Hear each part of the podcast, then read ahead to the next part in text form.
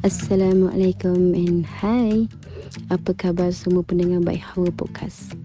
Alhamdulillah, Allah Ta'ala izin jua untuk kita bersama-sama lagi dalam ruangan dapur Baik Hawa. Hari ini saya nak berkongsi satu resepi minuman yang sangat simple tapi manfaatnya sangat Masya Allah. Pernah dengar air nabis? Air nabis ni dia merujuk kepada air rendaman semalaman bersama kurma atau kismis. Kalau pertama kali, Alhamdulillah boleh cuba dan rasakan manfaatnya. Jika dah pernah buat, apa kata? Rendam dengan kismis pula. Sebelum ni pernah buat rendaman kurma sahaja kan? Okey, jom saya kongsikan cara rendaman yang akan buatkan air nabis tu lebih berkhasiat hanya perlukan tiga bahan utama. Yang pertama, kurma atau kismis dengan bilangan ganjil. Yang kedua, air kosong.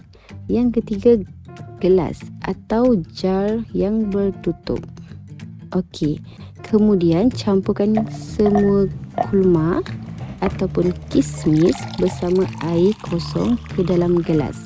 Rendam dan biar semalaman. Esoknya dah boleh minum dahulu air nabis ini sebelum ambil apa-apa sarapan pagi. Mudah kan? Sebelum saya kongsikan apa manfaat air nabis ni, ingin saya kongsikan kata-kata Tuan Guru Syekh Abu Zaki. Jika masih ada mak dan ayah, khidmatlah kepada mereka. Meskipun mereka masih bertenaga, berkemampuan, teruskanlah khidmat.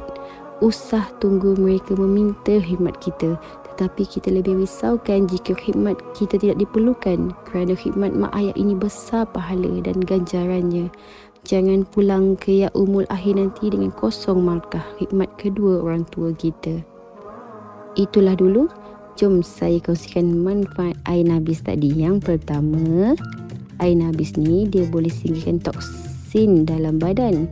Yang kedua, air nabis ni juga boleh tambah tenaga kalau kita nak berpuasa tu eloklah kita minum uh, masa sahur. Yang ketiga, boleh pulihkan sel tisu dalam badan. Yang keempat, ditingkatkan fiber dan elakkan sembelit. Yang kelima, ditajamkan akal dan ingatan. Alhamdulillah selesai sudah topik ruangan dapur kita pada hari ini. Jadi sesiapa yang dah cuba resepi kali ini boleh tag kami di social media. Berjumpa kita di episod akan datang dengan resepi yang lebih menarik. Jazakumullahu khairan jazak buat semua pendengar baik Hawa Podcast sebarang makluman, pertanyaan ataupun komen bolehlah ditulis pada ruangan Q&A di bawah episod ini. Sampai di sini sahaja pertemuan kita. Jangan lupa untuk follow baik Hawa Podcast dan tekan notification untuk tidak terlepas episod-episod yang akan datang. Assalamualaikum.